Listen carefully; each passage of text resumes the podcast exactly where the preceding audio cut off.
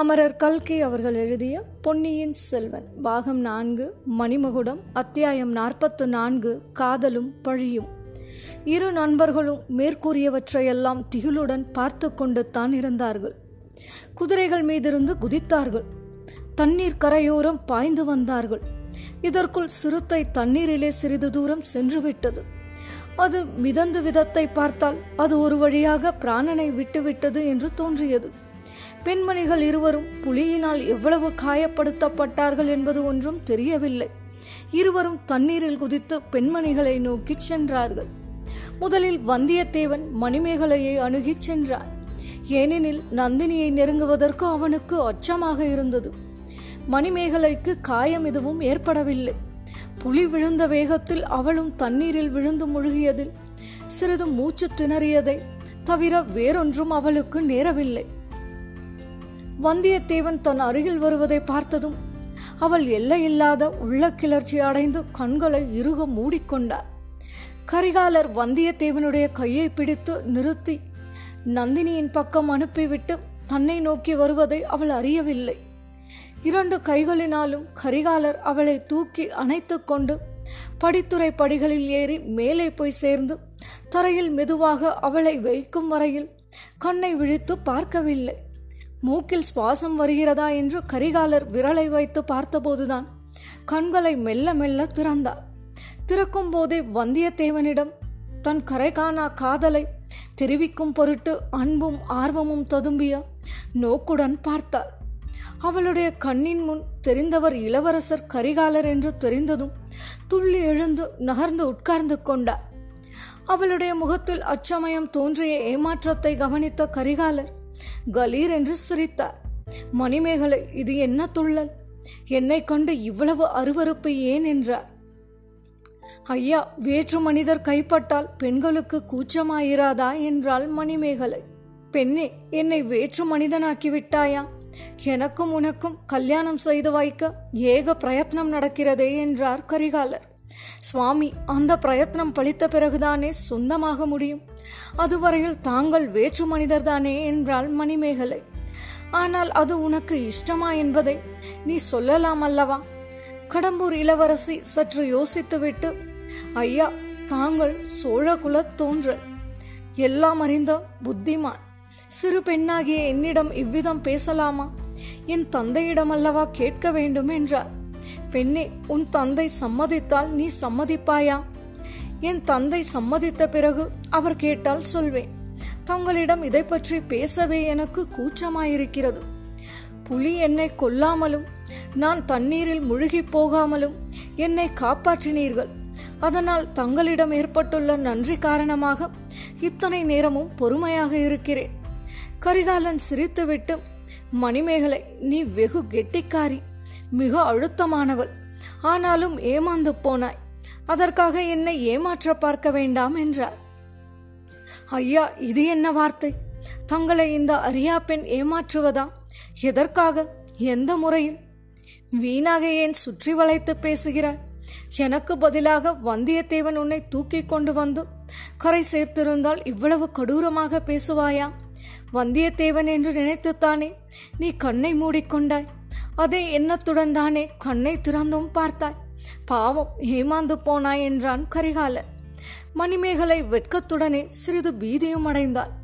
பின்னர் தைரியப்படுத்தி கொண்டு அரசே தங்களுக்குத்தான் என் மனது தெரிந்திருக்கிறதே. அப்படி இருக்கும்போது இந்த வேதை பெண்ணை எதற்காக சோதிக்கிறீர்கள்? என்றார். மணிமேகலை உன் மனது எனக்கு தெரிந்திருக்கிறது. அதுபோலவே வல்லவராயனுடைய மனமும் எனக்கு தெரிந்திருக்கிறது. உன்னுடைய பரிசுத்தமான அன்புக்கு அவன் பாத்திரன் அல்லவே என்று தான் யோசிக்கிறேன். அதோ பார் இளையராணி நந்தினியும் வந்தியத்தேவனும் சல்லாபம் செய்வதை நந்தினியின் முகத்தில் குடிக்கொண்டிருக்கும் குதூகலத்தை பார் என்றார். மணிமேகலை அவர் காட்டிய திசையை பார்த்தாள். அந்த கணத்தில் அசூயை என்னும் விஷம் அவளுடைய பால் போன்ற நெஞ்சில் ஏறிவிட்டது. அதே சமயத்தில் வந்தியத்தேவனும் நந்தினியும் பேசிக் கொண்டிருந்தார்கள். நந்தினியின் தோல் ஒன்றில் புலிநகம் பட்டு ரத்தம் கசிந்து கொண்டிருந்தது. மணிமேகலையைப் போல நந்தினி கண்ணை மூடிக்கொள்ளவும் இல்லை. வந்தியத்தேவன் கைகளிலிருந்து விடுவித்துக் கொள்ள அவசரப்படவும் இல்லை. வந்தியத்தேவனோ தன் கையை சுட்டுக் கொண்டிருந்த நெருப்புத் தணலை கீழே போடுவது போல அவசரமாக இளையராணியை கரையில் இறக்கிவிட்டார். தண்ணீரில் முழுகி இருந்த போதிலும் நந்தினியின் உடம்பு உண்மையிலேயே சுட்டுக் கொண்டிருந்தது. வந்தியத்தேவன் உள்ளத்தில் இனம் தெரியாத பீதி குடிக்கொண்டது அவன் உடம்பு பதறியது. நந்தினி புன்னகையுடன் ஐயா ஏன் இவ்வளவு பதற்றம்? என்னை புலி என்று நினைத்து கொண்டீரா? அல்லது புலியை காக்க நினைத்து தவறாக என்னை கரை சேர்த்து விட்டதற்காக வருத்தப்படுகிறீரா? என்றார். தேவி இவ்வளவு கொடூரமான வார்த்தைகளை சொல்ல வேண்டாம். தங்களை தொட்டு எடுத்து வரும்படி நேர்ந்து விட்டதை நினைத்து நெஞ்சு சிறிது கலக்கம் அடைந்தது. குற்றம் உள்ள நெஞ்சு குறுகுறுக்கும் அல்லவா? அதனால் கலங்குகிறது. தேவி நான் ஒரு குற்றமும் செய்யவில்லையே. குற்றம் செய்யவில்லை. தஞ்சை கோட்டைக்குள் பிரவேசிப்பதற்கு என் உதவியை நாடினீர். முத்திரை மோதிரத்தை கொடுத்து உதவினேன். பிறகு என் அந்த புறத்தில் திருட்டுத்தனமாக பிரவேசித்தீர். அப்போதும் உமக்கு தீங்கு நேராமல் காப்பாற்றினேன் அதற்கு கைமாறி என்ன செய்தீர்? எனக்கு தெரியாமல் என்னிடம் சொல்லிக் கொள்ளாமல் திருடனைப் போல தப்பி ஓடிப்போனீர். பழையாறை இளைய பிராட்டியை சந்தித்த பிறகு என்னிடம் திரும்பி வருவதாக சொன்னீர். அந்த வாக்குறுதியை நிறைவேற்றவில்லை. இவையெல்லாம் குற்றம் அல்லவா என்றாள் நந்தினி. அந்த குற்றங்களை ஒப்புக்கொள்கிறேன். ஆனால் அவை ஒவ்வொன்றுக்கும் காரணம் இருக்கிறது. நான் பிறரிடம் சேவகம் செய்பவன். ஆதித்த கரிகாலருடைய கட்டளைக்கு கட்டுப்பட்டவன். இதை தாங்கள் எண்ணி பார்த்தால் என் பேரில் குற்றம் சாட்ட மாட்டீர்கள். ஆமாம் புலியின் வாயிலிருந்து. ஒரு பெண்ணை காப்பாற்ற வேண்டும் என்றால் கூட கரிகாலன் கட்டளை உமக்கு வேண்டும். தண்ணீரில் மூழ்கும் பெண்ணை கரை சேர்ப்பதற்கும் அவருடைய அனுமதி வேண்டும். நான் கவனித்துக் கொண்டு தான் இருந்தேன். அடடா மணிமேகலையை காப்பாற்றுவதில் இளவரசர் எத்தனை பரபரப்பு காட்டினார்.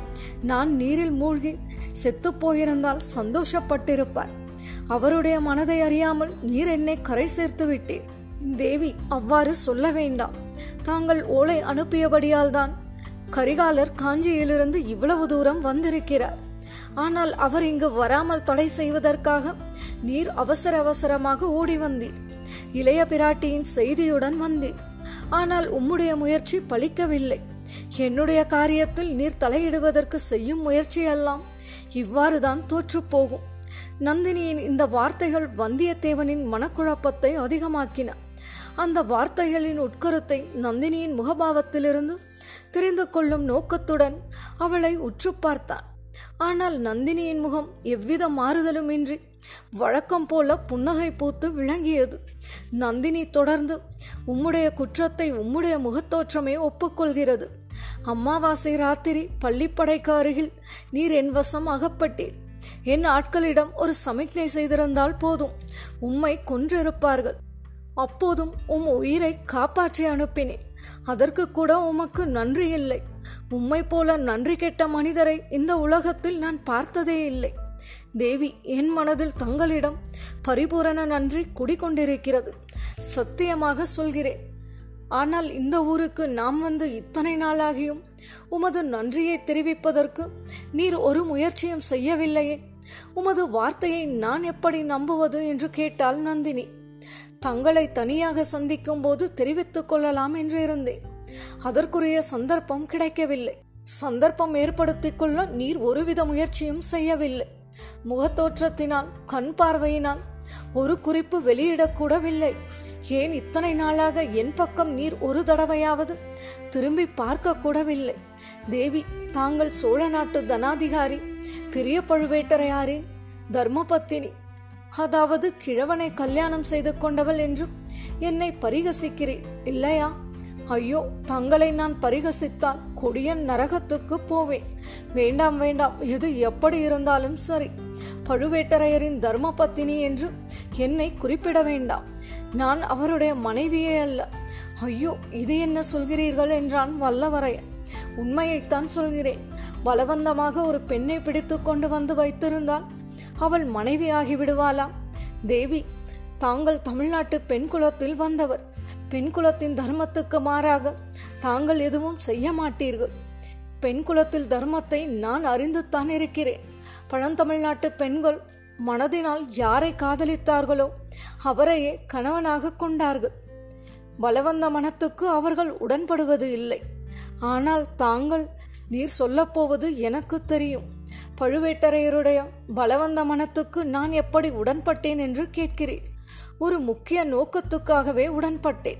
பழந்தமிழ்நாட்டு பெண்களுக்கு மற்றொரு சிறப்பு இயல்பும் உண்டு. அவர்கள் தங்களுக்கு இழைக்கப்பட்ட அநீதிக்கு பழி வாங்கியே தீருவார்கள். ஐயா நீர் எனது காதல் நிறைவேறுவதற்குத்தான் உதவி செய்யவில்லை. என் விரோதிகள் மீது பழி வாங்குவதற்காகவாவது உதவி செய்வீரா?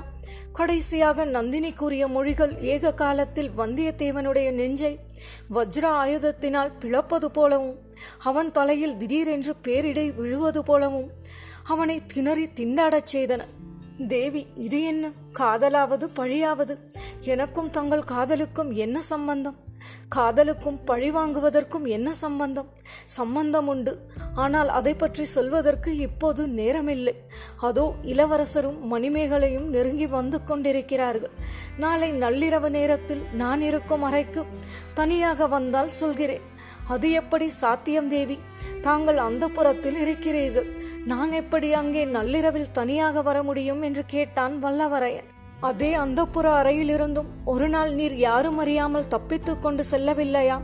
போன வழியாகவே அங்கே திரும்பி வரலாம் அல்லவா? உமக்கு மனம் மட்டும் இருந்தார் வந்தியத்தேவனுடைய திகைப்பு இப்போது பரிபூரணமாகிவிட்டது. ஆனால் நந்தினியின் முகத்தில் எவ்வித மாறுதலும் இல்லை. எப்போதும் போல புன்னகை தவழ்ந்தது. இத்துடன் பாகம் நான்கு மணிமகுடம் அத்தியாயம் நாற்பத்து நான்கு காதலும் பழியும் நிறைவடைந்தது. உங்கள் மேலான கருத்துக்களை மின்னஞ்சல் ஊடாக தெரியப்படுத்தவும். மின்னஞ்சல் முகவரி Umachari two zero one five at Gmail dot com மீண்டும் அடுத்த அத்தியாயத்தில் சந்திப்போம். குரல் வண்ணம் உமாச்சாரி. நன்றி.